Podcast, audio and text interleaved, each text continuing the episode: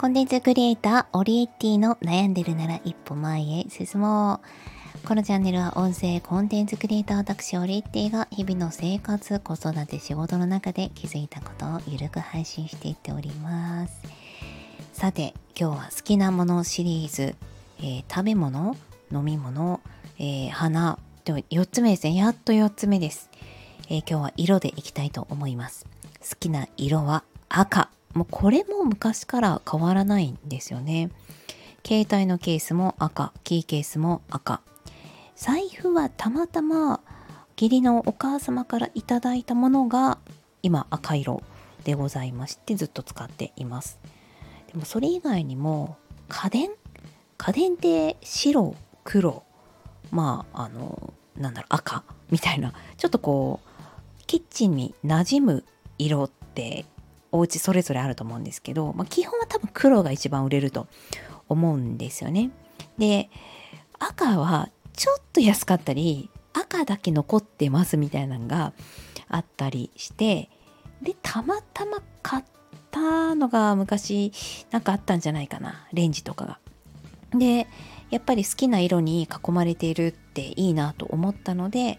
私は選べるんだったら家電は赤色を選ぶようにしています。今ちょっとコーヒーメーカーが壊れてしまったのでオーブンレンジだけが赤色なんですけど、まあ、本当はね冷蔵庫も赤が良かったんですけど冷蔵庫は灰色しかなかったので灰色にしています。まああのこだわりがないといえば別にその色に囲まれてなくても全然生活はできますしあのそれこそ小学校の時とかに好きな折り紙取りに来てって言われて女子ってってくくるのもちょっとあれですけど私の時代の女子ね女子って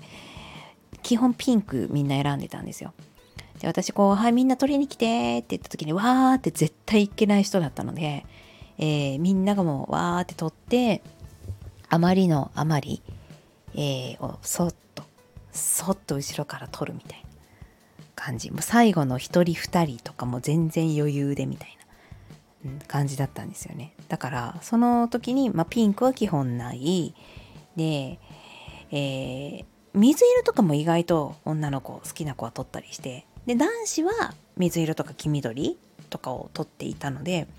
本当にその中で余ったものを取ってました。何が多かったかな？オレンジとかが多かったかな？うん。じゃあオレンジその時好きだったかっていうとまあオレンジでいいやっていう感情だったのを今でも覚えてますね。うん、だからオレンジがめっちゃ好きかって言われると嫌いじゃないけど好きじゃない。うん、でそんなじゃあ赤好きです分かりました赤の中でもじゃあどんな赤が好きかっていうのはこれ大人になってあの赤色っていうのは国によって色が違うっていうのを知るんですよね。あの中国の赤とかちょっとこう青色が入った感じですし、えー、まあヨーロッパの赤であればワインのこうボルドーとかねそういう、えー、こうブドウを絞ったこう身の周りにこう溢れてる飲み物のね赤にの色がたくさんありますし。で日本だったら紅花で染めた赤っていうので、まあ、漢字で、えー、薄くれないとかなでしことかかな、まあ、赤っていうもちろん色も日本古来のものなんですけれども